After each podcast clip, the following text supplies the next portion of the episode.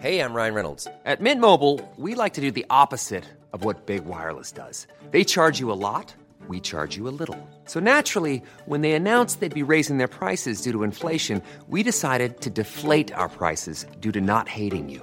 That's right. We're cutting the price of Mint Unlimited from $30 a month to just $15 a month. Give it a try at mintmobile.com slash switch. $45 upfront for three months plus taxes and fees. Promo rate for new customers for limited time. Unlimited more than 40 gigabytes per month. Slows. Full terms at mintmobile.com. I'm Sandra, and I'm just the professional your small business was looking for. But you didn't hire me because you didn't use LinkedIn jobs. LinkedIn has professionals you can't find anywhere else, including those who aren't actively looking for a new job but might be open to the perfect role, like me. In a given month, over 70% of LinkedIn users don't visit other leading job sites. So if you're not looking on LinkedIn, you'll miss out on great candidates like Sandra. Start hiring professionals like a professional. Post your free job on linkedin.com/people today. Burrow is a furniture company known for timeless design and thoughtful construction and free shipping, and that extends to their outdoor collection. Their outdoor furniture is built to withstand the elements, featuring rust-proof stainless steel hardware, weather-ready teak, and quick-dry foam cushions. For Memorial Day, get 15% off your Burrow purchase at burrow.com slash ACAST and up to 25% off outdoor. That's up to 25% off outdoor furniture at burrow.com slash ACAST. سلام. این سومین بخش از هشتمین ویژبومه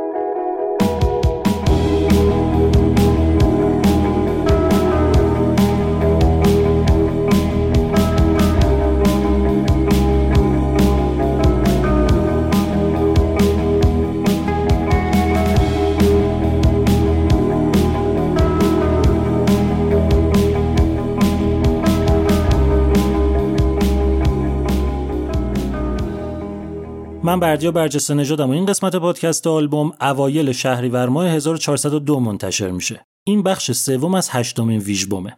ویژبوم قسمت های ویژه پادکست آلبومه که توشون آلبومایی که جدیدن منتشر شدن و ارزش شنیدن دارن رو بهتون معرفی می‌کنم. یعنی قراره اینجا یکم بروز بشیم و اینطوری نباشه که یه دیروز بشنویم و از امروز غافل بمونیم. توی ویژبوم هشتم قرار آلبومای شاخص و جذابی که توی نیمه دوم سال 2022 منتشر شدن رو بهتون معرفی کنم. توی دو بخش قبلی جمعا از 12 تا آرتیست و آلبومای سال 2022 شون گفتم بهتون. تو این بخشم می‌خوام 6 تا آلبوم دیگر رو بهتون معرفی کنم.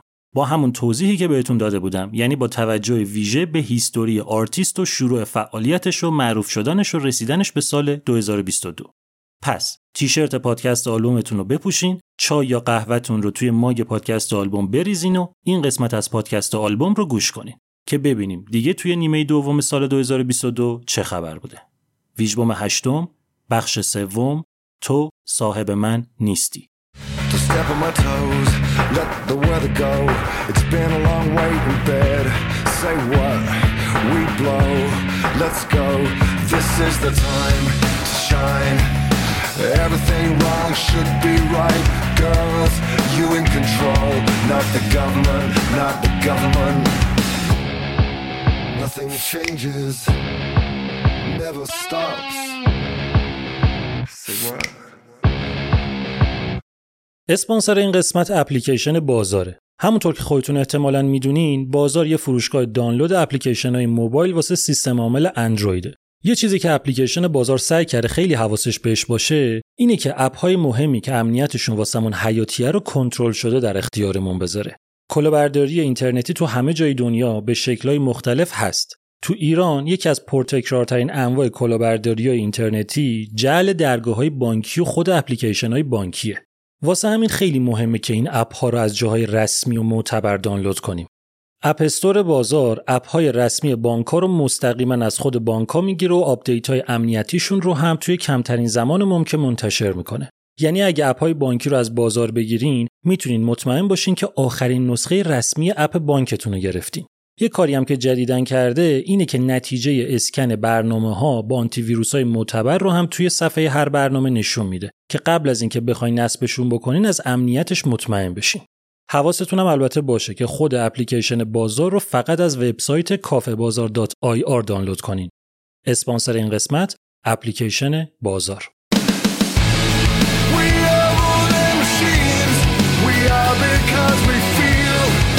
We are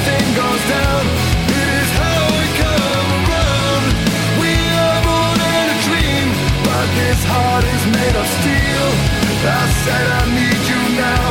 You are everything to me.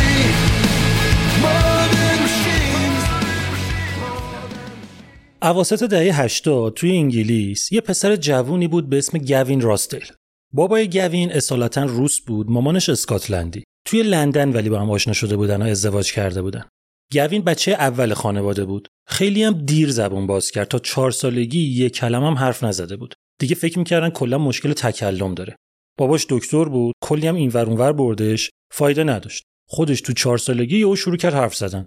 موقعی که 11 ساله شد مامان و باباش از هم جدا شدن و گوین مون پیش بابا و امش تو پرانتز یه چیز عجیبی بگم بهتون خیلی سال بعدش گوین در کمال ناباوری فهمید که پسر باباش نیست مامانشون وسطای شیطونی کرده بود و گوین از نظر بیولوژیکی پسر دوست باباشه نه خود باباش بابای می‌دونست که گوین بچهش نیست ولی پدری کرد براش تشویقای همین باباش بود که باعث شد گوین بره سمت موسیقی استعداد داشت صداش خوب بود جدی هم بود تو کار منتها درست نمی‌دونست چی کار می‌خواد بکنه.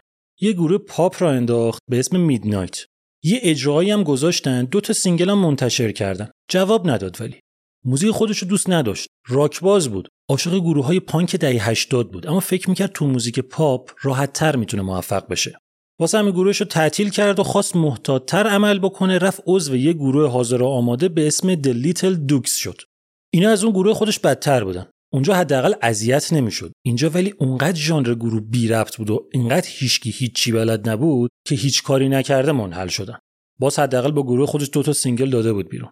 گوین 26 سالش شده بود و مونده بود با زندگیش چیکار بکنه. تا اینکه یه سفر رفت آمریکا رفت لس آنجلس. تازه اونجا بود که فهمید دنیا دست کیه.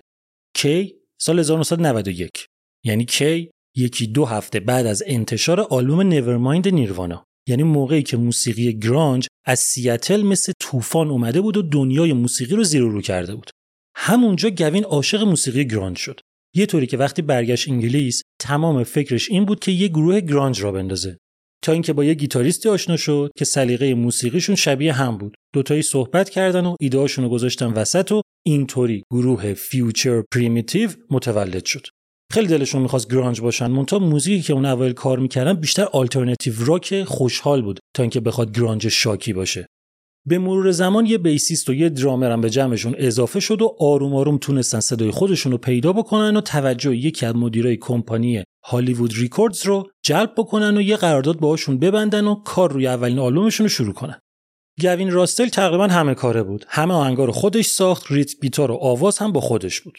بالاخره آلبومشون تو اوایل سال 1994 آماده شد اما قبل از اینکه کارو نهایی بکنن مدیر Hollywood Records از دنیا رفت تنها کسی هم که تو این کمپانی هوای اینا رو داشت همین مدیره بود. اونی که اینا رو برده بود تو این کمپانی هم زورش نمی‌رسید که کاری واسهشون بکنه. هیچی دیگه. Hollywood Records اینا رو پیچوند. آمریکایی بودن اینا. گفتن خودمون تو آمریکا بهتر از شما رو داریم. به درد مردم خودتون یعنی انگلیسی هم که نمی‌خورین. از کل آلبومتون یه دونه single هم که بشه ازش پول در آورد در نمیاد. اینا مونده بودن رو زمین که حالا چه گلی باید به سر بگیرن؟ که همون بابایی که اینا رو برده بود تو Hollywood Records تونست اینا رو بندازه تو دامن کمپانی تازه تأسیس Trauma Records که لاقل آلبوم اولشون رو زودتر بدن بیرون که بیات نشه. قرارداد جدید رو بستن و داشتن کارا رو نهایی می‌کردن و یه طراح آوردن که کاور آلبوم رو درست بکنه و وسط کار که بودن طراح اومد گفتش اسمتون طولانیه با حالم نیست. Future Primitive چه کوفتیه؟ نمیشه طرح خوب براش در آورد. اسمتون رو باید کوتاه بکنین. و اینجا بود که گروه Future Primitive اسمش رو عوض کرد و گذاشت Bush. و در نهایت اولین آلبوم گروه Bush به اسم 16 Stone اواخر سال 1994 منتشر شد. که حالا خودمونیم سر حرف طراحی که اسمشون عوض کردن آدم فکر می‌کنه چه شاهکاری آخرش خلق کرده یارو. ولی کاور از این زشتر نمیشه واسه یه آلبوم در بیاد. حالا کار نداریم. کمپانی Hollywood Records درست حدس زده بود. انگلیسی ها اونقدر از این آلبوم استقبال نکردن. اومد تو چارت ولی شد رتبه چهل دوم. اما Hollywood Records اشتباه حدس زده بود. آمریکایی‌ها به شدت ازش خوششون اومد. آلبوم شد رتبه چهارم بیلبورد. دو تا از single ها شدن رتبه اول. جو گرانج پسند آمریکا تشنه کار جدید بود. Bush هم تونست خوب از این موقعیت استفاده بکنه. سر موفقیت آلبوم توی آمریکا و قدرت شبکه MTV Bush تونست شهرت جهانی پیدا بکنه و به عنوان یکی از اولین گروه های گرانج انگلیسی شناخته بشه. دو سال بعد یعنی 1996 Bush دومین آلبومش به اسم Razorblade Suitcase رو منتشر کرد که نه تنها تونست موقعیت گروه رو توی آمریکا تثبیت بکنه این دفعه شد رتبه اول چارت بلکه توی انگلیس هم شد رتبه چهارم چارت و دیگه همه چی شد همونی که باید می‌شد. بعد از آلبوم دوم گروه یه تور مفصل گذاشت و موقعی که می‌خواستن کارهای آلبوم سوم شروع بکنن گوین راسدیل به عنوان رهبر و تنها آهنگساز گروه جوگیر شد. یه فاز عرفانی برداشت و گفت من باید تنها باشم که بتونم آهنگ بسازم و پاشد رفت ایرلند و خودش رو حبس کرد توی خونه. اونجا شروع کرد به نوشتن. هر چند وقت یه بارم دموی کاری که ساخته بود و پست می‌کرد واسه همگروهیاش که اونام بدونن قضیه از چه قراره. این حرکت گوین راستل جواب نداد. آلبوم سوم گروه که سال 1999 منتشر شد به اسم The Science of Things. نه تنها گرانج نبود بلکه یه مدل هارد راکی بود که توش الکترونیک هم داشت.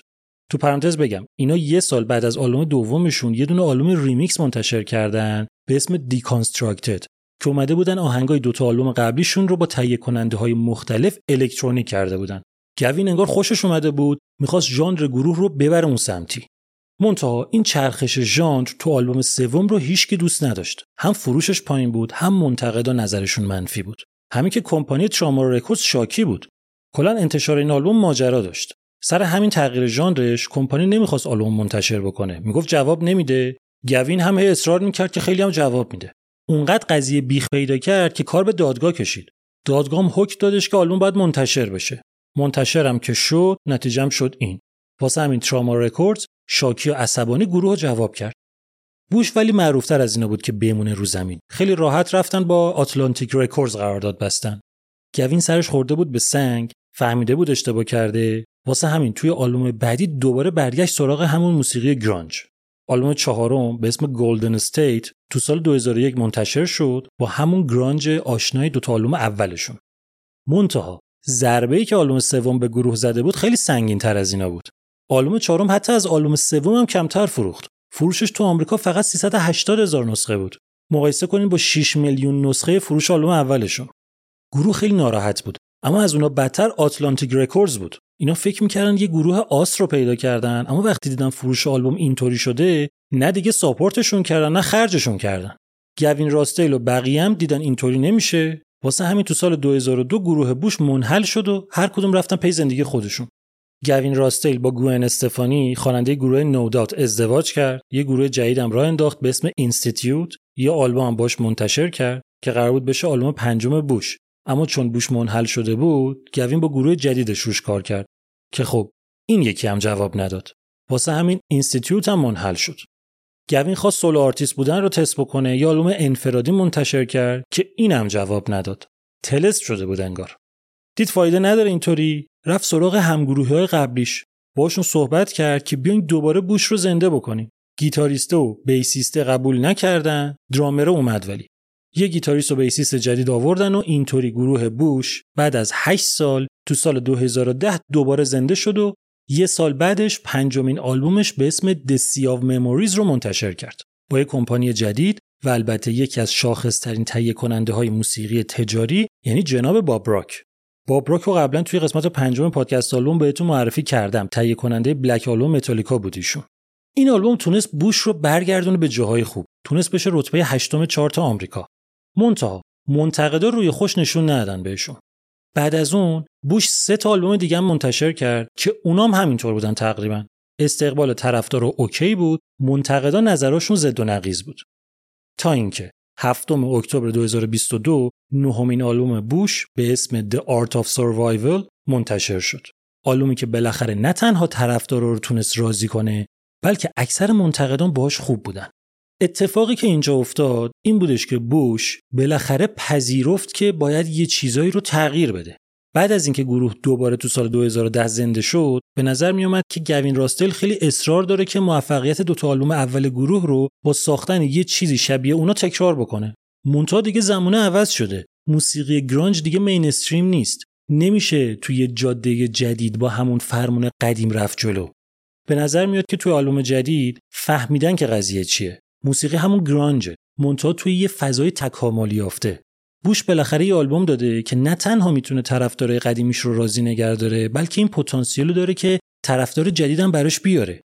آلبوم مثل همیشه کاملا گوین راستیلیه یعنی کلا همه ترک ها تو همه آلبوما از ذهن گوین میاد بیرون و در بهترین حالت بقیه می‌تونن یه تیکه کوچیک به موزیکش اضافه بکنن. راستل واسه یه بازه طولانی خودشو درگیر یه سعی و بیخودی کرد. تغییر ژانر داد موقعی که نباید می‌داد. وقتی هم فهمید اشتباه کرده که دیگه دیر شده بود. حالا ولی تو آلبوم جدید بوش الکترونیک و پاپ راک رو کامل ول کرده و توی یه فضایی بین پرجم و کورن واستاده.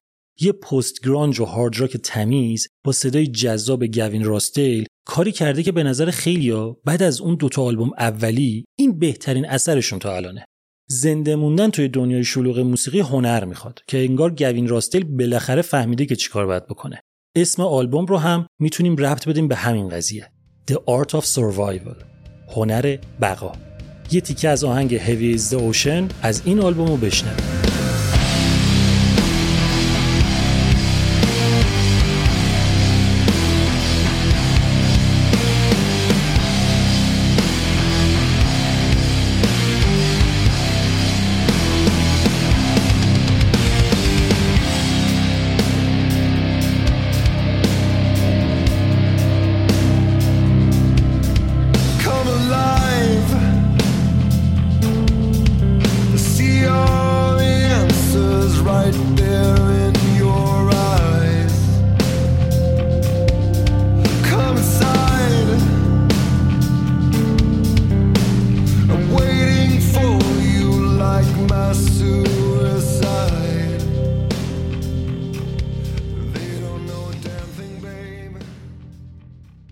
اواسط دهه 80 توی آدلاید استرالیا توی خانواده یونانی یه دختری به دنیا اومد که یه جوری از استعداد میدرخشید که اگه کسی می‌خواست بغلش بکنه باید عینک افتابی می‌زد.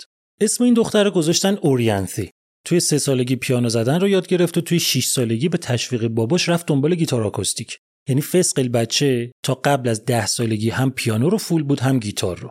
مونتا اینا هیچ کدوم ساز اصلیش نشدن. اورینثی توی 11 سالگی واسه اولین بار گیتار الکتریکو دست گرفت و دیگه هیچ وقت ولش نکرد.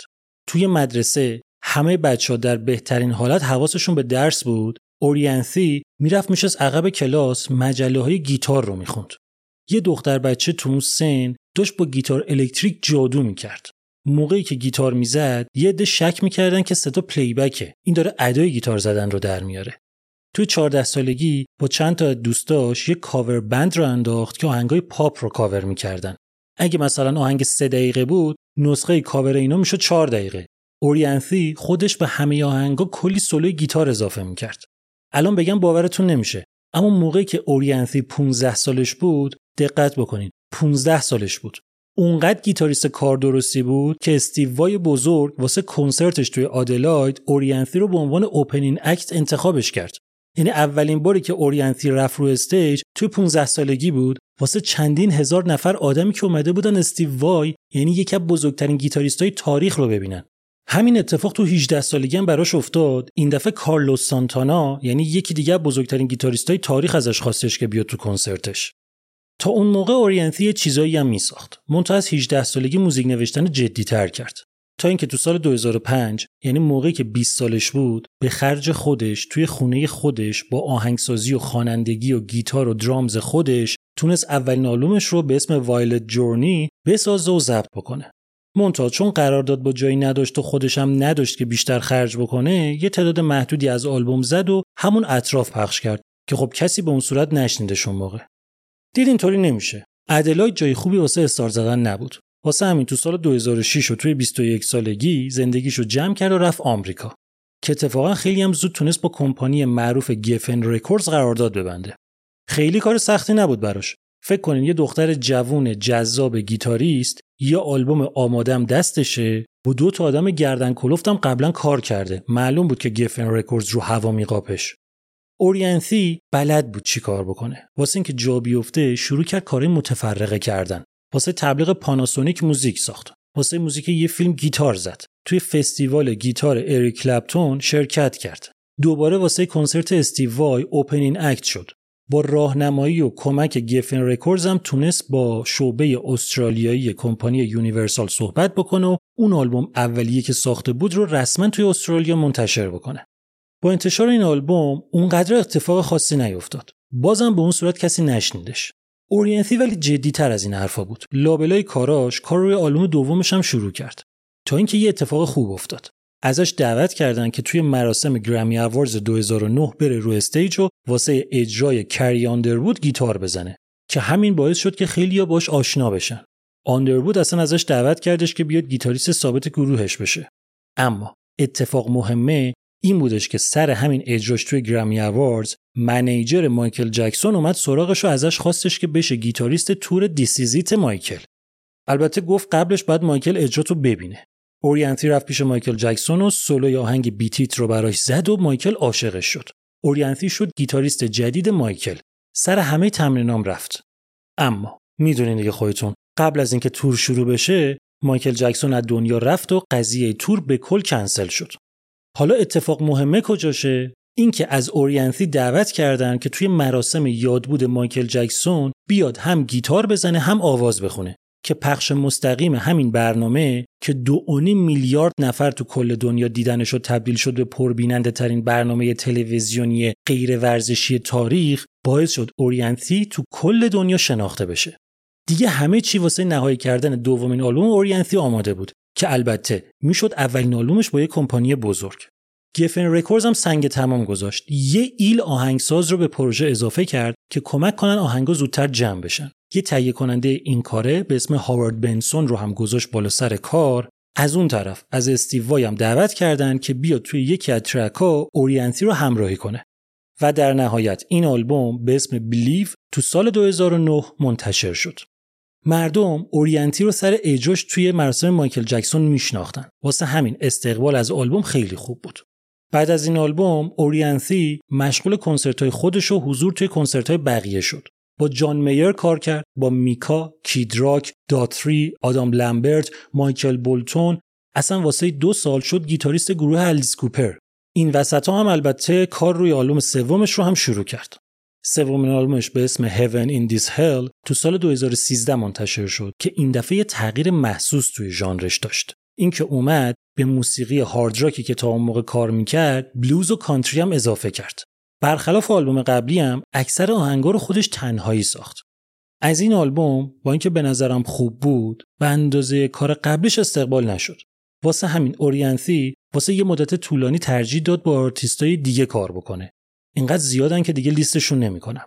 طول کشید تا دوباره دلش بخواد بره تو استودیو. اما بالاخره به فاصله 7 سال از آلبوم قبلیش تو سال 2020 چهارمین آلبومش به اسم او منتشر شد. با کمپانی جدید و تهیه کننده جدید و فاز جدید. یکم نسبت به کارهای قبلیش پاپ آهنگاش بیشتر شده بود. این آلبوم خوب جواب داد. دوباره اسم اورینتی رو آورد بالا. باعث شدش که تصمیم بگیره بیشتر از اینا فعال باشه. اوایل سال 2022 بود که اورینتی با کمپانی طرف قراردادش صحبت کرد که می‌خواد روی آلبوم جدیدش کار بکنه. یه آلبوم با تم بلوز پاپ. اما کمپانیش مخالفت کرد. گفتن ما یه کمپانی موزیک راکیم. تو هم تواناییش رو داری هم طرفدارات ازت می‌خوان. واسه همین بشین یه آلبوم راکتر و سنگین تر از قبلی بساز.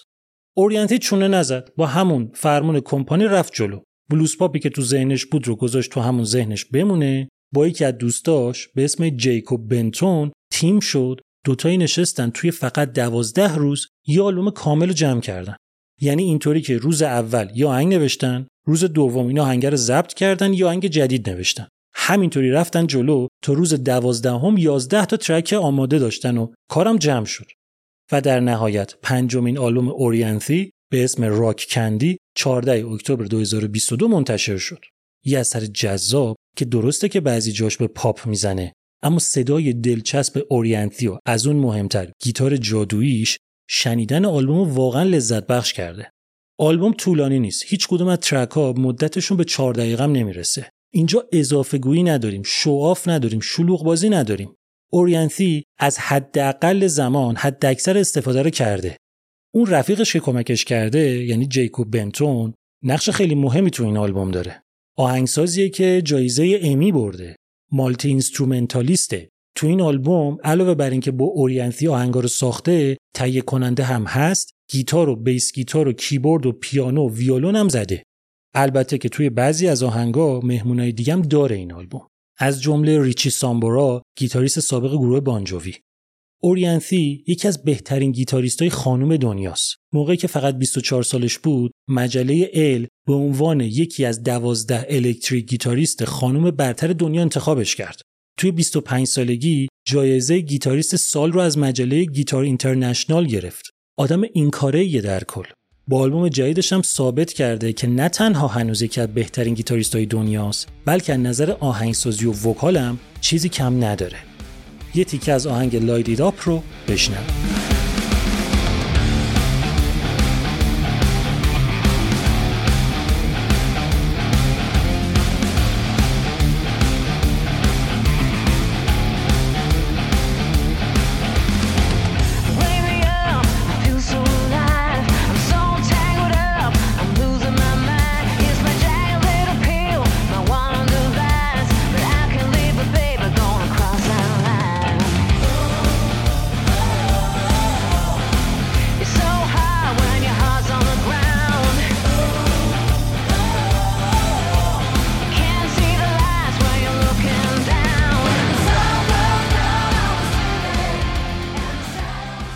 یه ذره از سولوی گیتار همین آهنگ رو هم بشنوین بد نیست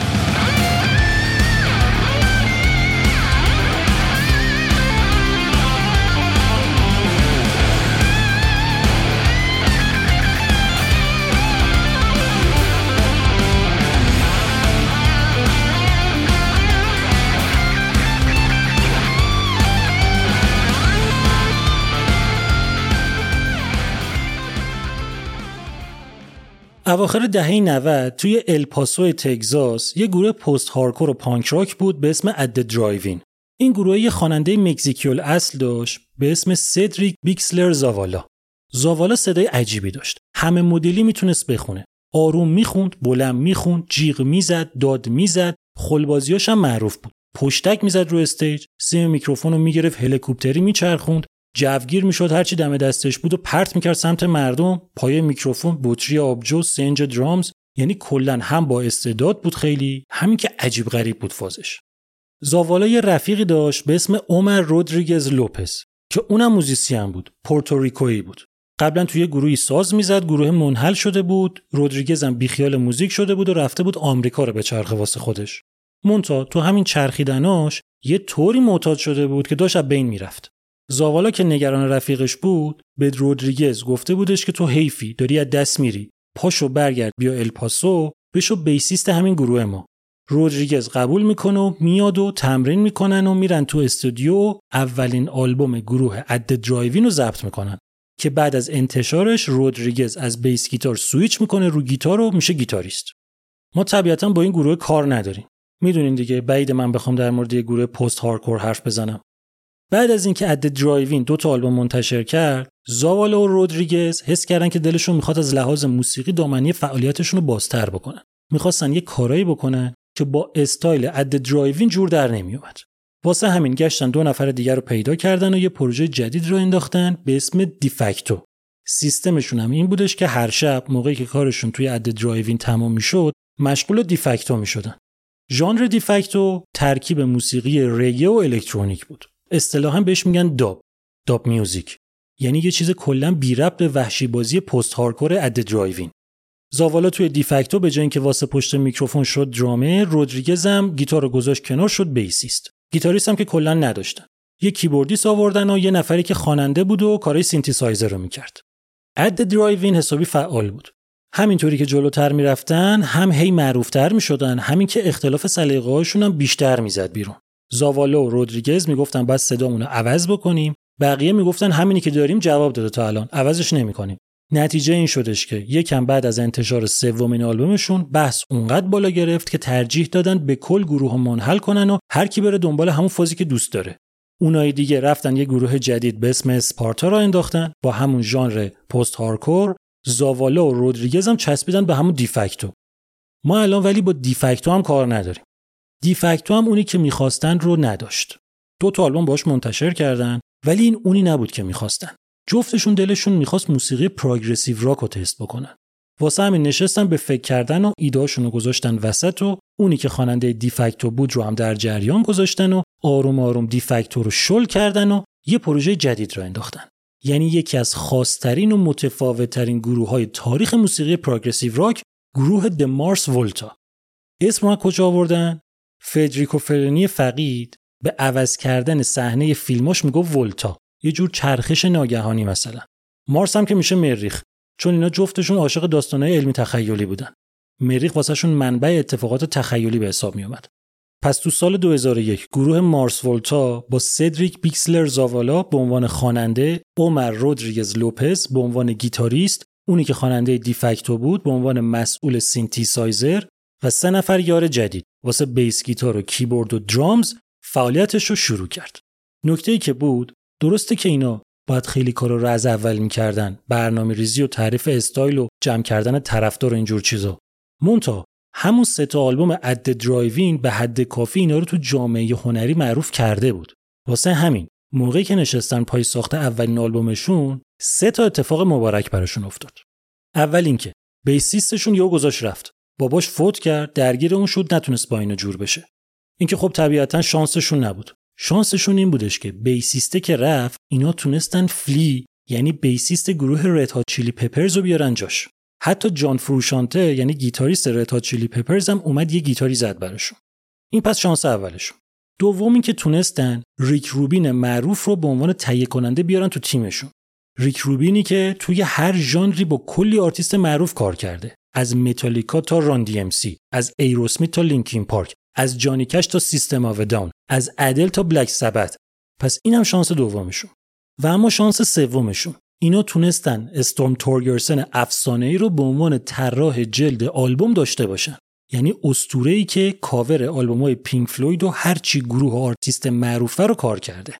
خلاصه با همچین تیم قدری lyrics ها رو زاوالا نوشت آهنگا رو رودریگز ساخت و اولین آلبوم The Mars Volta به اسم De-Loused in the Comatorium تو سال 2003 منتشر شد. یه آلبوم progressive rock فوق‌العاده که هم می‌شد رد punk rock گروه At the Drive-In رو توش شنید هم Latin jazz گروه De Facto این آلبوم از همه نظر موفق بود فروش خوب تمجید منتقدا اسمش رفت تو اکثر لیستای بهترین آلبومای سال. مجله Guitar World به عنوان یکی از بهترین گیتار آلبومای تاریخ انتخابش کرد. مجله ریت که مخصوص درامز و پرکاشنه درامز این آلبوم به عنوان یکی از بهترین های تاریخ موسیقی پروگرسیو راک انتخاب کرد. یعنی کلا دمارس ولتا با همین اولین آلبومش تونست منفجر بکنه. گروه کارش رو همینطوری تو اوج ادامه داد. اعضای فرعی گروه چندین بار عوض شدن اما زوج قدرتمند زاوالا و رودریگز به عنوان هسته مرکزی گروه کارو به بهترین شکل ممکن بردن جلو. آلبوم با آلبوم کارشون بهتر می‌شد. اصل قضیه progressive rock بود اما ترکیبش با ژانرهای دیگه استثنایی و متفاوتشون می‌کرد. کلی گروه های معروفی که قبل اینا بودن ازشون تعریف کردن. Rush، Tool، Porcupine Tree، Metallica، Dream Theater و خیلی دیگه. کلی گروه های معروفی که بعد از اینا اومدن گفتن که ازشون الهام گرفتن. Rolling Stone به عنوان یکی از بهترین گروه های تاریخ موسیقی progressive rock انتخابشون کرد. یعنی کلا همه چی خوب و عالی بود. تا اینکه بعد از انتشار ششمین آلبوم مارس ولتا به اسم نوکتونیکه که فکر کنم به فرانسوی میشه شبگردی یه خبر ناگوار اومد. اینکه زاوالا و رودریگز تو این مدت کلی اختلاف پشت پرده داشتن و کسی خبر نداشت. تا اون موقع سعی می‌کردن قایمش بکنن. مونتا دیگه اونقدر زده بود بالا که تصمیم گرفتن مارس ولتا رو منحل کنن و هر کی بره پی پروژه های شخصی خودش. اصل مشکل رو هم زاوالا داشت. کلی هم کلی بازی در آورد اون موقع تو توییترش که دیگه نمی‌تونم و خسته شدم و به اینجام رسید و از این حرفا. بعد از انحلال مارس ولتا رودریگز گروه باسنیان رینبوز رو درست کرد که ژانرش ایندی راک و آلترناتیو راک بود. زاوالا هم گروه زاوالاز رو راه انداخت که ژانرش فولک راک بود. ما الان به این دوتا پروژه هم کار نداریم با همون مارس ولتا کار داریم. اینا جفتشون به دور از هم سرگرم بودن. از مارس ولتا هم خبری نبود. ولی هیچ وقتم نگفتن که به کل پروندش بسته شده. اتفاقا رودریگز توی مصاحبه حرف جالبی زد. گفت من تمام عمرم همینطوری درها رو پشت سرم بستم اما دیگه نمی‌خوام این کارو بکنم. الانم واسه فعالیتم یه در جدید باز کردم. منظورش گروه جدیدشه. اما در قبلی رو هنوز نبستم. منظورش مارس ولتاس همینطوری دو سال از انحلال مارس ولتا گذشت. رودریگز با باسنیان رینبوز یه آلبوم داد و گروهش تعطیل شد. زاوالام که با زاوالاس هیچی منتشر نکرد و گروه اونم تعطیل شد.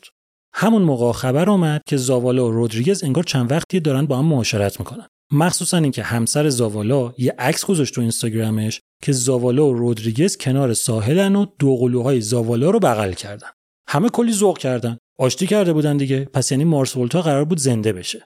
اما یهو یه آلبوم منتشر شد که زاوالا و رودریگز توش بودن اما اسمشون مارس ولتا نبود. اتفاقا فلی رد چیلی پپرز هم توش بود. یه آلبوم با یه گروه جدید به اسم Antemasque که اینا توش برگشته بودن به دوران punk rock قدیمیشون. Antemasque خدا رو شکر همین یه دونه آلبوم داد و منحل شد. همچنان خبری از Mars Volta نبود. تا اینکه دوباره خبر آمد رودریگز و زاوالا باز زیاد دارن میچرخن با هم. گفتن این دفعه دیگه حتما Mars Volta قراره زنده بشه. اما یهو بعد از 17 سال آلبوم جدید At the Drive-In اومد بیرون. انگار اینا یه مقاومتی داشتن که نرن سراغ مارس ولتا تو همون فضای پست هارکور و پانک راک قدیمیشون می‌خواستن بچرخن. دوباره باز هیچ خبری نبود ازشون. تا اینکه اوایل سال 2022 زاوالا و رودریگز یه بیانیه جالب منتشر کردن و توی چند تا مصاحبه حرفای عجیبی زدن. اینکه گول خوردین. ما از سه سال پیش یعنی از 2019 یواشکی مارس ولتا رو زنده کردیم. فقط صداشو در نیاوردیم. روی آلبوم جدیدم کار کردیم که به زودی قرار منتشر بشه. قاعدتا ما عشاق progressive rock باید خیلی ذوق می‌کردیم که اینا قراره برگردن منتها همه بیشتر متعجب بودیم تا خوشحال. چون برگشتن گفتن که توی آلبوم همچین خبری از progressive rock نیست. فقط دو تا track داریم که از چهار دقیقه بیشترن. یه چیز جدیدی رو خواستیم اینجا تست بکنیم. می‌خوایم version خودمون از موسیقی پاپ رو بهتون نشون بدیم. زاوالا رودریگز Mars Volta موسیقی پاپ. چطوری میشه اصلا؟ یه چیز جالبی برگشتن گفتن. گفتن یه حرکت هنری به یه نقطه‌ای می‌رسه که بدلش زیاد میشه. یه سری شبیهشون لباس میپوشن گروه های کپی ازشون در میان که نفهمیدن قضیه چیه. فقط خواستن واسه معروف شدن میونبر بزنن. گفتن که به این نقطه که رسیدی باید خودتو دوباره کشف بکنی. باید بری تو فضاهایی که نه خودت فکرشون می‌کردی نه طرفدارات انتظارشو دارن. همه منتظر بودن که ببینن آلبوم جدید چی قراره بشه. تا اینکه 16 سپتامبر 2022 هفتمین آلبوم The Mars Volta به اسم The Mars Volta به فاصله 10 سال از آلبوم قبلیشون منتشر شد. یه اثر کاملا متفاوت از کارهای قبلیشون که progressive rock نیست اما پاپ هم نیست. یعنی اون پاپی نیست که ما بهش میگیم پاپ. واقعا version خودشون از پاپه. رودریگز به عنوان آهنگساز از ریتمای موسیقی کارائیب الهام گرفته و به یه موزیک progressive pop مخصوص خودشون رسیده. زاوالا lyrics و vocal رو تحت تاثیر گردن کلوفتایی مثل دیوید بوی و پیتر گیبریل و فیل کالینز نوشته و اجرا کرده. حرف قشنگی می‌زنه خودش. میگه اینا یعنی بوی و گیبریل و کالینز اونایی بودن که از موسیقی experimental و تجربی رسیدن به موسیقی پاپ. میگه آلبوم ما داره تو اون محدوده خاکستری میچرخه. experimental یه که داره میشه پاپ. زاوالا تو این آلبوم از پیچیدگی همیشگی lyrics ش کم کرده و تو همین فضای پاپ راحتتر و مستقیمتر حرفشو زده. لیریکسی که زاوالا واسه آهنگا نوشته اکثرشون تاثیر گرفته از دو تا اتفاقه. اولی ماجرایی که برای همسرش پیش اومده. بگم چی شده. همسر زاوالا با چند تا خانم دیگه یه بازیگری به اسم دنی مسترسون رو متهم کردن به تجاوز و تعرض. من نمیشناسمش. آشنا نیست برام. قضیه دادگاهی هم میشه و خیلی سر صدا می‌کنه.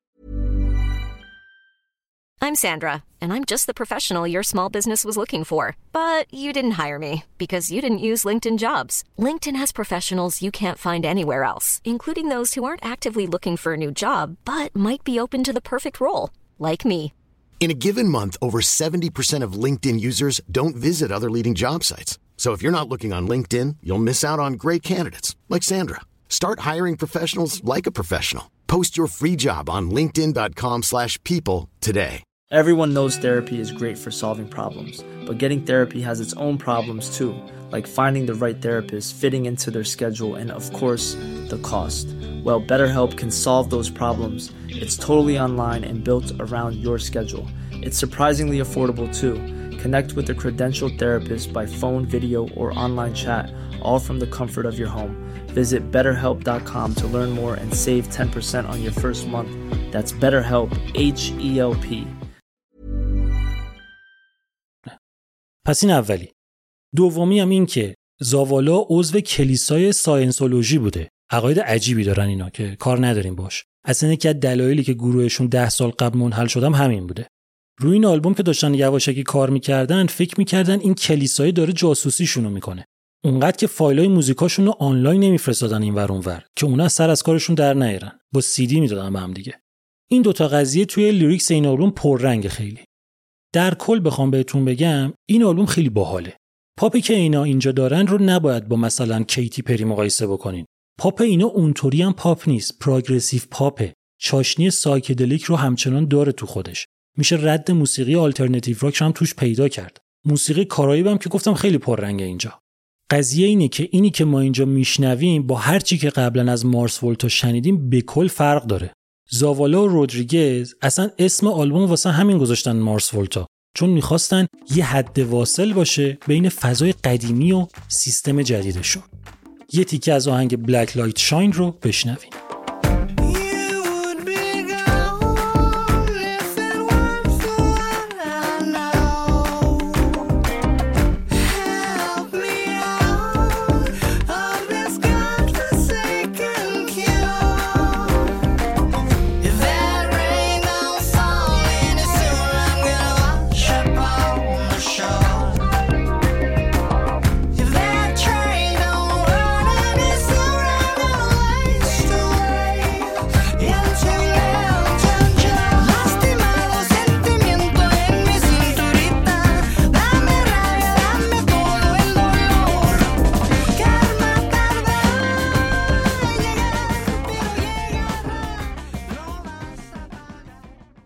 اوایل دهه 90 توی انگلیس یه پسر جوون یاغی و سرکش و عشق موزیک بود به اسم جاستین گریوز. جاستین درامر بود. از 15 سالگی توی pub و بار و کافه ساز زده بود. باباش تو دهه هفتاد یه مغازه صفحه فروشی داشت که واسه یه موج موسیقی پانک اون موقع بیشتر صفایی آرتیست های پانک رو میفروخت که جاستین هم تحت تاثیر همون قضیه خودش هم پانک باز شده بود. جاستین واسه یکی دو تا گروه punk rock drum زد یه مدت که هیچ کدوم چیز خاصی ازشون در نیامد. اما به مرور زمان سلیقش هی خشنتر شد و آخرش رسید به موسیقی sludge metal. sludge metal دیگه نهایت عصبانیت hardcore punk که خودش اعصاب می‌خواد رو با doom metal اگه قاطی بکنی میشه sludge metal. یه چیزی هم بذارین توضیح بدم حالا که sludge metal رو گفتم. ما سه تا ژانر extreme داریم تو موسیقی متال که خیلی شبیه همن. doom metal و stoner metal و sludge metal. اصل قضیه doom metal ه. یعنی اون دوتای دیگه زیر ژانرهای doom metal ن در اصل. doom metal هم که می‌دونین خودش زیر ژانر موسیقی heavy metal ه چه اتفاقی افتاده اینجا؟ توی doom metal اومدن سرعت آهنگ یعنی تمپوشون نسبت به heavy metal آوردن پایین. همزمان صدای سازا رو خشکتر و خشنتر کردن. یه فرقای دیگه هم دارن که ما الان به اینش کار داریم فقط. حالا توی stoner metal چه اتفاقی افتاده؟ همون doom metal رو برداشتن توش psychedelic rock ریختن. sludge metal چطوری شده؟ اومدن توی doom metal hardcore punk ریختن. اینا خیلی شبیه همن یعنی سخته بشه تشخیصشون داد. منتها چون hardcore punk سرعتش زیاده با doom metal که سرعتش کم قاطی شده یه حالت حد وسطی داره نسبت به جفتشون. تو sludge metal vocal به شدت خشنه. خواننده یه طوری فریاد می‌زنه که انگار دارن شکنجش می‌کنن. صدای سازا یه طوری زبره که روح و روان آدم رو سایش میده. یعنی واقعا اعصاب می‌خواد گوش دادنش. خیالتون راحت. ابدا الان به این ژانر کار نداریم. حرفش شد گفتم دو تا ژانر رو بهتون بگم چیه. حالا خلاصه جاستین بعد از چند تا گروه ریز punk rock تو سال 1994 با چند تا جوون دیگه یه گروه sludge metal راه انداخت به اسم Iron Monkey بعد یه مدتی تونستن کلی طرفدار جمع بکنن و دو سه تا آلبوم منتشر بکنن.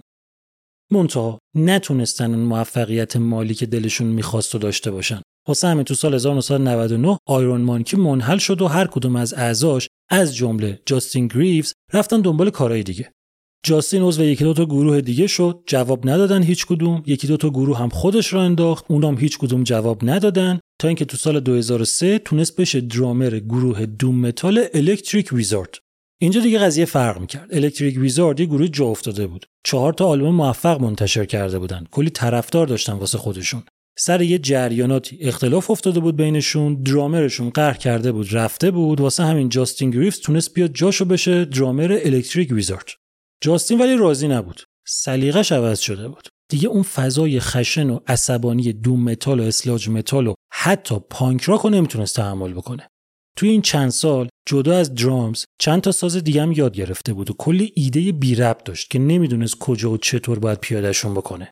تا اینکه حدود یه سال بعد از عضو شدنش توی الکتریک ویزارد تو سال 2004 یه روز که داشت با یکی از رفیقش معاشرت می‌کرد بحث کشید به این که یه چیزایی دارم که به درد الکتریک ویزارد نمی‌خوره اونطوری هم به میدون نمیدن که بخوام مطرحشون بکنم.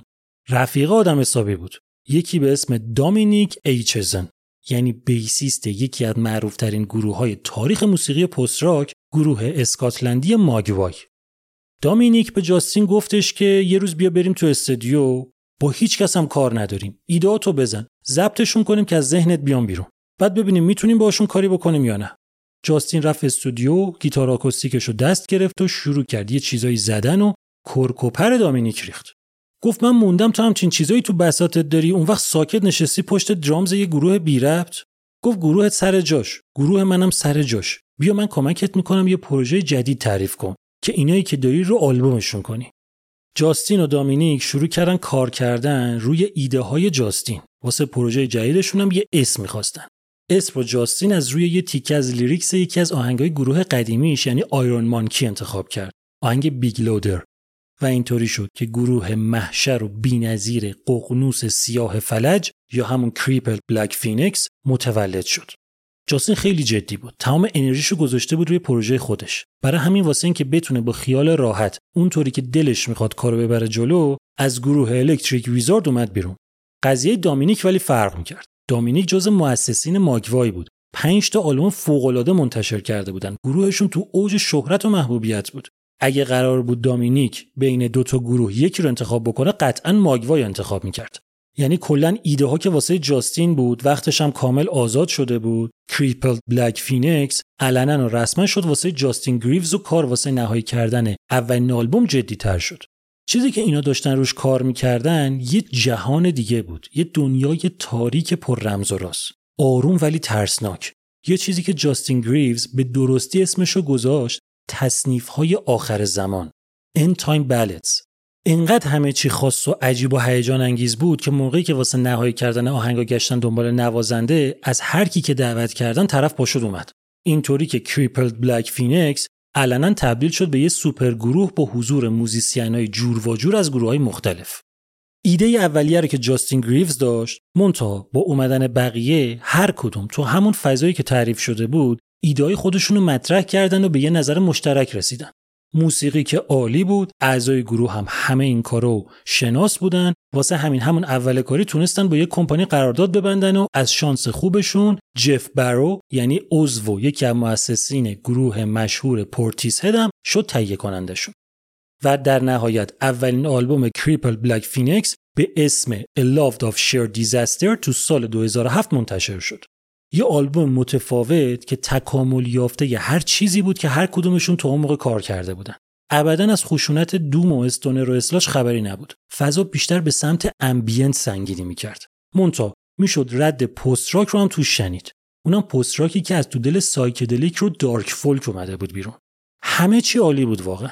جاستین گریوز خیلی زود مشغول ساخت نه یکی بلکه دو تا آلبوم بعدی شد. آلبومای دوم و سوم جفتشون تو سال 2009 منتشر شدن که اونام همینطوری عالی بودن.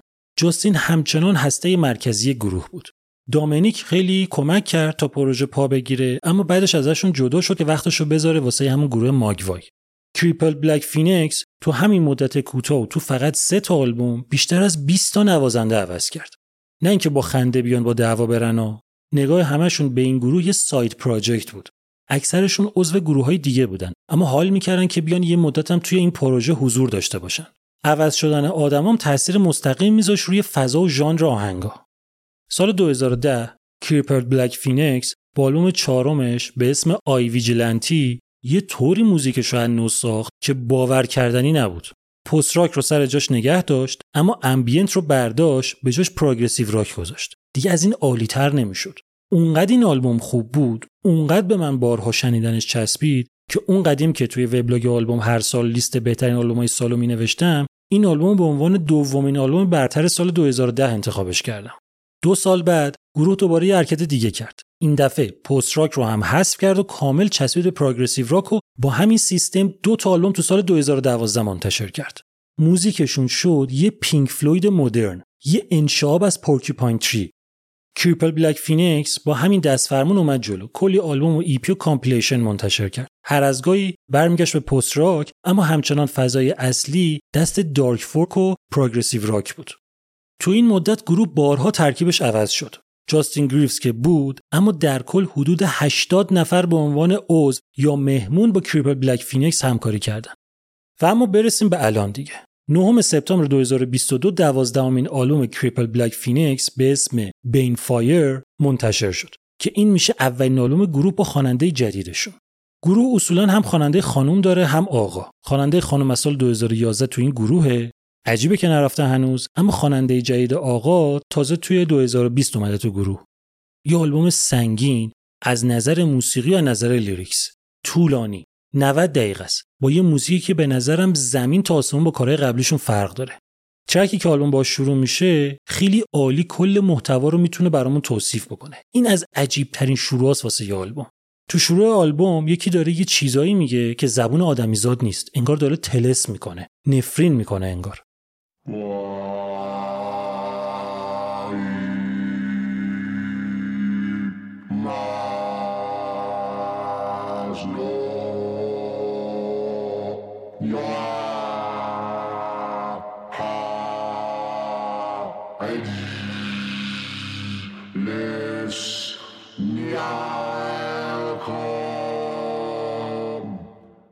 تو آهنگ و تو آلبوم که جلو میریم این نفرین و تلسم هم همراهمون میان.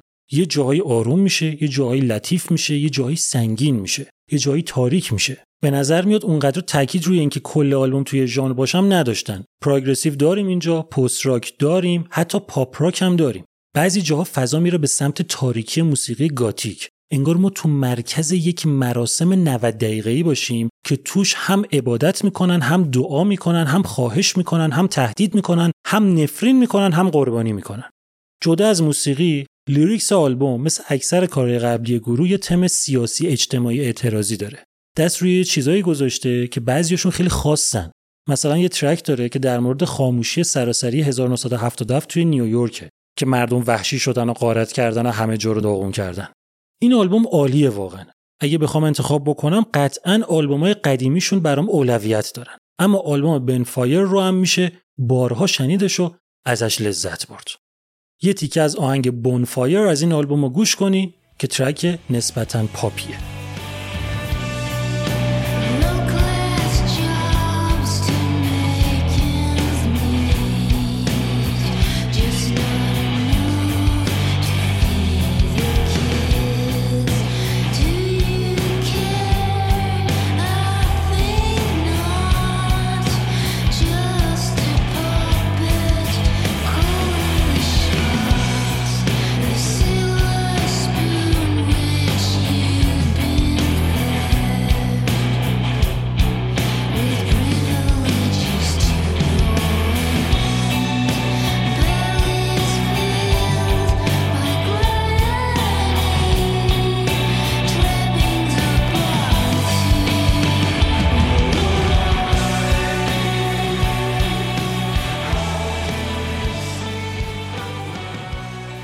حالا واسه اینکه فضا هم بهتر دستتون بیاد یه تیکه از آهنگ Ghostland از همین آلبوم Banefyre گروه Crippled Black Phoenix رو گوش کنید.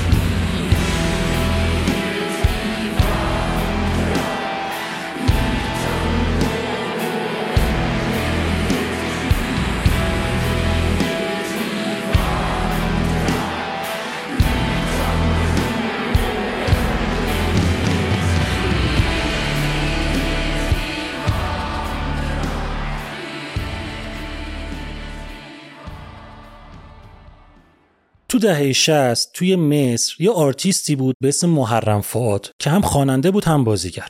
تو سینما فردینشون بود توی موسیقی ویگنشون.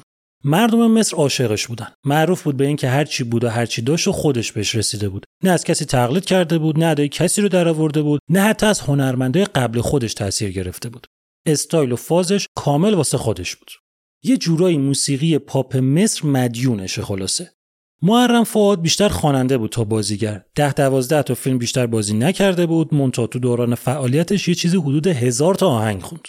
خوندن رو از چهار سالگی شروع کرده بود و تو ابعاد خودش اونقدر کارش خوب بود که تو همون بچگی انتخاب شد برای اینکه تنهایی جلوی فاروق شاه آواز بخونه. ما با محرم فواد کار نداریم. ایشون سال 2002 توی 68 سالگی مشکل قلبی کلیوی پیدا کرد و دنیا رفت.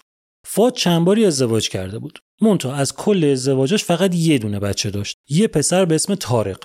تارق اهل موسیقی و سینما نبود. اونقدر معروف بودن خوشش نمیومد. دوستم نداری زیر سایه شهرت باباش باشه. واسه همین وقتی که جوون بود مصر رو ول کرد و رفت غرب آفریقا که توی جمهوری گینه زندگی کنه.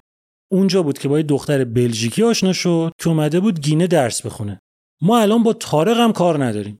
تارق و دختره با هم ازدواج کردن و رفتن که بلژیک زندگی کنن. تو سال 1996 اولین بچهشون به دنیا اومد. یه پسر که اسمشو گذاشتن تامینو امیر. تامینو امیر محرم فعاد. سه سال بعدش هم پسر دومشون به دنیا آمد که اسمشو گذاشتن رامی.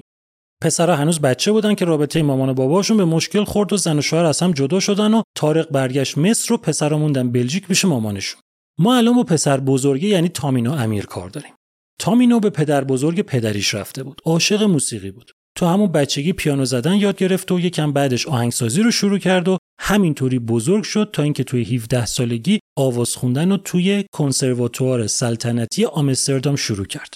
موزیکی کار می‌کرد از یه طرف تحت تاثیر سلیقه مامانش بود که هم بیتلز گوش می‌کرد هم موسیقی کلاسیک از طرف دیگه از سمت پدریش عاشق موسیقی عربی هم بود تامینو سر استعدادش و علاقش به موسیقی تونست وارد فضاهای هنری بلژیک بشه و تونست با یه سری از موزیسینا ارتباط بگیره. همه باش حال می‌کردن.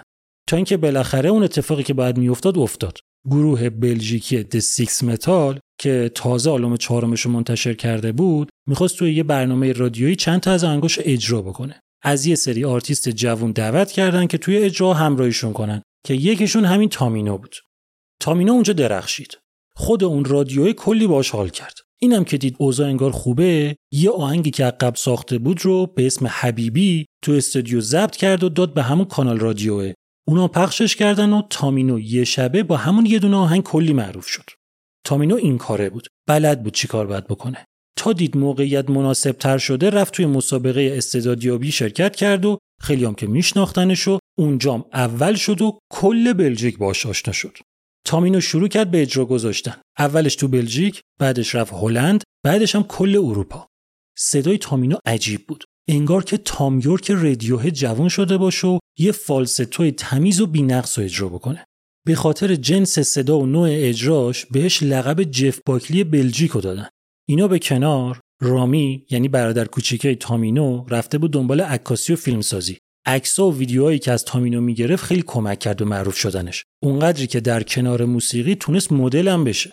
خلاصه اینکه همه چی خوب و عالی بود. یعنی وقتش بود که تامینو به طور رسمی اولین آلبومش رو منتشر بکنه. اینطوری شد که تو سال 2018 اولین آلبوم تامینو به اسم امیر منتشر شد. اسم خودش گفتم بهتون تامینو امیر بود. اسم هنریش رو کرد تامینوی خالی اسم اولین آلبومش رو گذاشت امیر. یه آلبوم تمیز خوش ساخت روون که روح رو به پرواز در می آورد. موسیقی art rock و آلترنتیو خاص رادیوهد رو در نظر بگیرین با همون فضاسازی experimental ولی با یه تمایه موسیقی عربی. اونقدر این آلبوم خوب بود که بی بی سی بهش لقب صدای جدید رود نیل رو داد. رود نیل که تو مصر رد میشه. گفت که تامینو با این اثر پدر بزرگش رو روسفید کرده.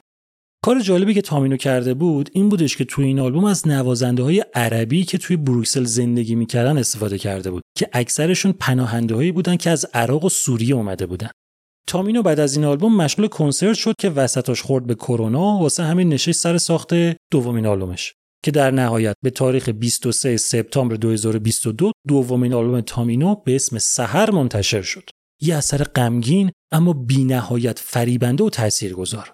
آلبومی که شما رو تو خودش غرق می‌کنه یه حال رمانتیک و cinematic بهتون میده. با همون فضای experimental با چاشنی موسیقی عربی. یه چیزی شبیه آلبوم اول منتها به مراتب جذابتر و حرفه‌ای‌تر. صدای تامینو تو این آلبوم یه falsetto ی به مراتب ظریفتر از آلبوم قبلیه که همچنان تام یورک رادیوهد داره توش. جالب اینه که bassist ی که تو این آلبوم با تامینو همکاری کرده کالین گرین‌ووده یعنی bassist رادیوهد آهنگای آلبوم در مورد عشقن در مورد از دست دادن. به مراتب lyrics نسبت به کار قبلی پخته تر و بالغتر شده. زمزمه خجالتی طور تامینو یه حسی به آدم میده که انگار روحمون بدون اینکه بخواد خلوت تامینو رو به هم بزنه نشسته کنارش تو آپارتمانش داره به تمرینش گوش میده. به احتمال زیاد وقتی این آلبوم بشنوین تامینو میشه یکی از آرتیستای مورد علاقتون. یه تیکه از آهنگ You Don't Own Me رو بشنوین. You may keep me in, in between your walls, ban me from traveling, and tell me not to sing. And you may have your thoughts, a sketch of who I am, a notion you've conceived, a you want to see. But you don't know me.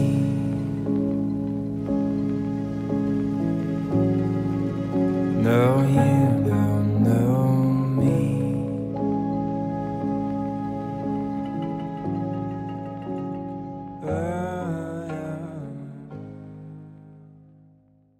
اوایل دهه 90 توی جنوب غربی انگلیس و شهر تینمث دو تا جوان هم مدرسه‌ای بودن که هر کدومشون توی یکی از گروه‌های موسیقی مدرسه عضو بودن. 12 13 ساله بودن. مت گیتاریست و پیانیست بود، دامینیک هم درامر بود. اینا بدون اینکه با هم رفیق باشن فعال بودن واسه خودشون. تا اینکه توی هی گروه عوض کردناشون مت و دامینیک توی یه گروهی به اسم کارنج میهم با هم همگروهی شدن. رفیق شدن با هم دیگه. اونقدری که وقتی این گروه منحل شد، اینا پیش هم موندن.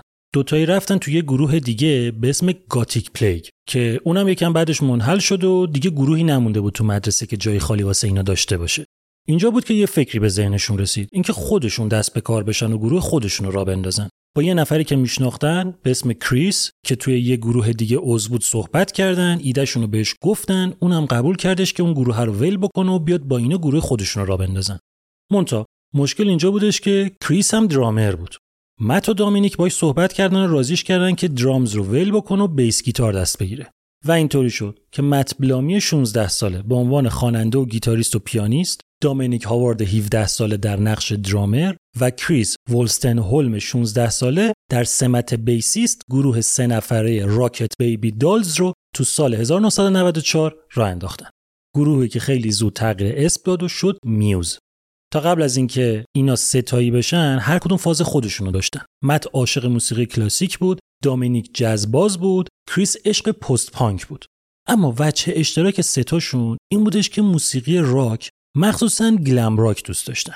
واسه همین فازی که اون موقع داشتن هم از نظر موسیقی هم از لحاظ ریخت و قیافه گلم راک و گاتیک راک بود.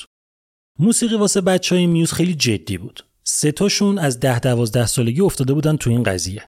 مونتا اونقدر جدی نبود که بخوان به عنوان شغل واسه آیندهشون بهش نگاه بکنن. واسه همین موقعی که همون شروع کارشون تو سال 1994 توی مسابقه محلی انتخاب بهترین گروه موسیقی شرکت کردن چون خیلی هدف خاصی نداشتن به نشونه اعتراض خودشون هم نمی‌دونستن اعتراض به چی. بعد از اینکه اجراشون تموم شد سازاشون رو رو استیج زدن شیکوندن. ولی در کمال ناباوری میوز توی اون مسابقه اول شد. اینجا بودش که اینا دیدن انگار قضیه می‌تونه جدی باشه واسهشون. پس ستاشون شغلایی که اون موقع تو زمان محصلی مشغولش بودن رو ول کردن و محکم چسبیدن به موسیقی و شروع کردن آهنگای خودشون رو ساختن. سه‌تاشون کارشون خوب بود. منتها مغز متفکر و آهنگسازشون مت بلامی بود. تحت تاثیر تغییر سلیقه بلامی گروه آروم آروم از اون فاز glam rock و gothic rock اومد بیرون و به موسیقی alternative rock نزدیک شد. میوز دو تا EP نسبتا موفق بیرون داد. با یه کمپانی کوچیک که مدیراش رفیقای مامان باباشون بودن. توی چند تا کنسرت و فستیوال مهمم از جمله فستیوال وودستاک 99 اجرا داشت تا بالاخره تونست با یک کمپانی قرارداد ببنده و اولین آلبومش به اسم Showbiz رو توی سال 1999 منتشر بکنه. همون شد شروع شهرت و موفقیت میوز تو کل دنیا. نکته موسیقی میوز این بودش که از اون گروه ها نبود که بخواد با یه فرمول ثابت موفقیتش رو تکرار کنه. جاه طلب بود. بعد از آلبوم اول توی آلبوم‌های بعدی رفت سراغ ژانرهای دیگه alternative rock، progressive rock، arena rock، space rock، hard rock، art rock، electronic rock، حتی pop rock. به مرور زمان هم lyrics ش از چیزای ساده و دم دستی مثل عشق و عاشقی و رابطه آدم و بیگانگی اجتماعی رفت به سمت مسائل پیچیده تر مثل ترس از تکنولوژی و نابودی بشریت و قیامهای اعتراضی و سرکوبهای دولتی و شستشوی مغزی و جنگای مدرن و مفاهیم اقتصادی و سیاسی و اینجور چیزا میوز تونست با همون چند تا آلبوم اولش تبدیل بشه به یکی از مهمترین گروه های موسیقی alternative rock و یکی از بزرگترین گروه های انگلیسی و تونست با پیوند زدن موسیقی کلاسیک با موسیقی راک لقب کویین نسل جدید رو بگیره. اولین آلبوم میوز توی چارت انگلیس شد رتبه 29 هم. دومین آلبومش شد رتبه سوم. از سومین آلبومش یعنی شاهکارشون ابسولوشن تا همین الان تمام کاراش بدون استثنا شده رتبه اول چارت انگلیس و خیلی کشورهای دیگه موسیقی ملانکولیک خاص میوز با صدای فالستوی منحصر به فرد مطبلامی می‌تونه روان شنونده رو پریشون کنه می‌تونه نفوذ کنه به عمق ذهنتون و زهر خودش رو بریزه. می‌تونه مثل گلوله تیز بره تو از اونور طوری بیاد بیرون که سیاهی و خشم و هرچی بدی که تو وجودمون هست و بپاشه به در دیوار. ترکیب گروه از همون اول شکلگیری تا الان که حدوداً سی سال گذشته اصلا تغییر نکرده. مت و دامینیک و کریس همچنان سه عضو اصلی میوزن. اینا با همدیگه تونستن خودشون رو پیدا بکنن و رشد کنن و تبدیل بشن به یکی از شاخصترین گروه های راک دنیا. میوز جمعا 8 آلبوم منتشر کرده بود که آخرش به اسم Simulation Theory می‌شد واسه سال 2018. خب حالا اواسط سال 2021 بود که کمپانی وارنر که طرف قرارداد با میوزه خواست یه مجموعه greatest hits منتشر بکنه از بهترین و موفقترین آهنگای آلبومای قبلی میوز. موضوع رو با خود گروه هم در میون می‌ذاره و اما به جاش اینا میان یه ایده عجیبی رو می‌ذارن وسط و کمپانی رو قانع می‌کنن که فعلا بیخیال انتشار آلبوم greatest hits بشه. میوز اومد گفتش که به جای اینکه یه آلبوم selection بدن بیرون که هر چند تا آهنگش واسه یه آلبومه که هم تکراریان هم چون هی ژان روز کردن تو این مدت کل قضیه میشه شبیه یه لحاف چلتیکه بیان خودشون یه لحاف چلتیکه جدید بدوزن. یعنی یه آلبومی بسازن با آهنگای جدید که کلاژ آلبومای قبلیشون باشه. یعنی هر چی ژانر که تا اون موقع کار کرده بودن رو جمع کنن توی یه آلبوم. یعنی یه کاری بکنن که آهنگا اونقدر نظر ژانر و ساختار با هم فرق داشته باشن که انگار یه آلبوم گریتس هیتس منتشر کردن منتها با آهنگای جدید. ایده واسه کمپانی وارنر خیلی جذاب بود. قبول کرد و اینام دست به کار شدن.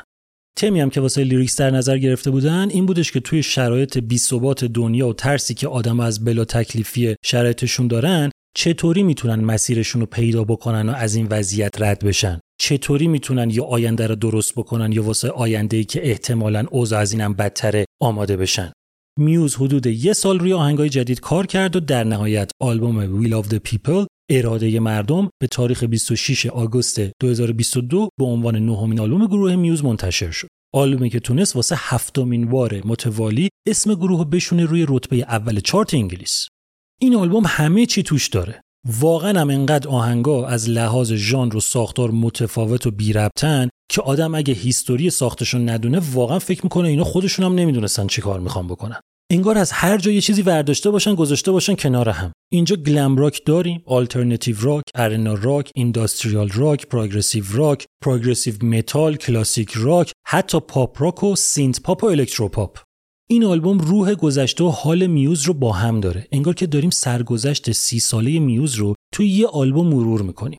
موسیقی هر کدوم از آهنگا فاز خاص خودشو داره. اما مثل همیشه lyrics ی که آهنگا دارن یه تم مشخص رو دنبال می‌کنه. مت بلامی همیشه توی lyrics ش یه بدبینی خاص نسبت به دولت داشته و داره. نگاش اینطوریه که یه دولت پلیسی شبیه اون چیزی که جورج اورول توی کتاب 1984 ترسیم کرده داره مردم رو کنترل می‌کنه. اینکه همه چیز ما زیر نظر و خودمون خبر نداریم. تا الان ولی هر جا بلامی رفته سراغ این موضوع از افکار شخصی خودش حرف زده. از چیزایی که لزوما دغدغه عموم مردم نبوده. از چیزایی که خودش تجربه کرده یا فکر می‌کرده که ممکنه تجربه کنه گفته. منتها توی آلبوم Will of the People که یه جورایی واقعا سیاسی ترین آلبوم گروه تا الان میوز اون چیزی که الان داره تو دنیا اتفاق میفته رو تشریح می‌کنه. حرفش بیشتر جهانیه تا بخواد شخصی باشه. یعنی دقیقا رفته سراغ اون چیزایی که آدمایی که تو سال 2022 دارن زندگی می‌کنن ممکنه براشون مسئله باشه. Black Lives Matter، کرونا، قرنطینه، جنگای اروپا، قضیه شکست ترامپ توی انتخابات آمریکا، شورش‌های مردم توی جای مختلف دنیا، تزلزل دموکراسی توی کشورهای غربی، زیاد شدن کنترل دولت‌ها روی مردم، بی‌ثباتی نظم جهانی، آتش و بلایای طبیعی، یعنی کلی موضوع دهن پرکن و گنده که میوز در حد خودش تونسته توجه رو بهشون جلب کنه. میوز با آلبوم Will of the People جاه طلبیش رو به اوج رسونده واقعا. هم از لحاظ موسیقی هم lyrics. یعنی همزمان با اینکه داره به مردم خیلی مستقیم میگه که واسه عوض کردن آینده باید یه کاری بکنین و دعوتشون می‌کنه به اقدام سیاسی با موزیکش هم یه نمایشگاه از افتخارات قبلیش رو انداخته. این آلبوم احتمالا نمی‌تونه همه طرفدارای میوز رو راضی کنه. اگه اینطور بهش نگاه کنیم که میوز قیمه و قرمه و شیشلیک و پیتزا رو ریخته تو ماستا آره چیز خوشمزه ازش در نمیاد. مونتا اگه نگاهتون اینجوری باشه که یه میز چیدن از این سر تا اون سر ده مدل غذا گذاشتن روش دیگه حداقل سه چهار با سلیقتون جور در میاد. یه تیکه از آهنگ Won't Stand رو گوش کنین.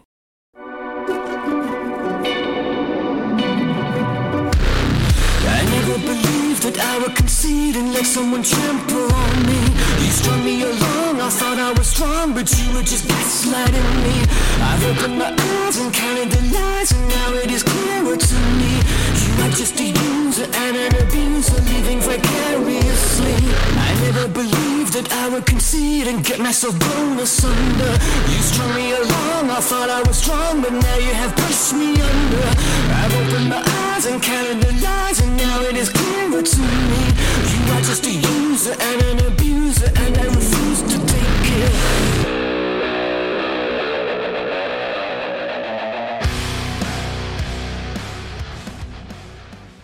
چیزی که شنیدین سومین بخش از ویژبوم هشتم بود. توی این بخش 6 تا آلبوم شاخص دیگه که توی نیمه دوم سال 2022 منتشر شده بودن رو معرفی کردم و یه توضیحی هم در مورد آرتیستاشون دادم. پس جمعا تا الان توی سه بخش در مورد 18 تا آرتیست و آلبوم های سال 2022 شون گفتم بهتون. پادکست آلبوم رو من بردیا برجسته نژاد می‌سازم طراحی کاور این قسمت هم با سمینه اتفاق بوده ممنون از اسپانسر این قسمت کافه بازار پلیلیستاتون. لبریز از موسیقی خوب سومین بخش از هشتمین ویژبوم تموم شد.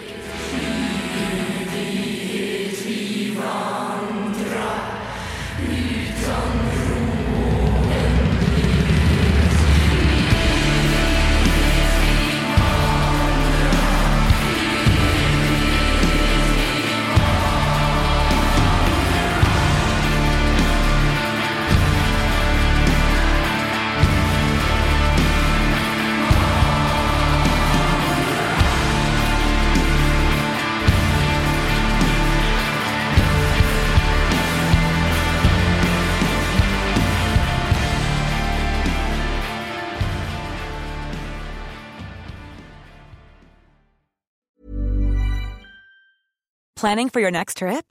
Elevate your travel style with Quince. Quince has all the jet setting essentials you'll want for your next getaway, like European linen, premium luggage options, buttery soft Italian leather bags, and so much more. And is all priced at 50 to 80% less than similar brands.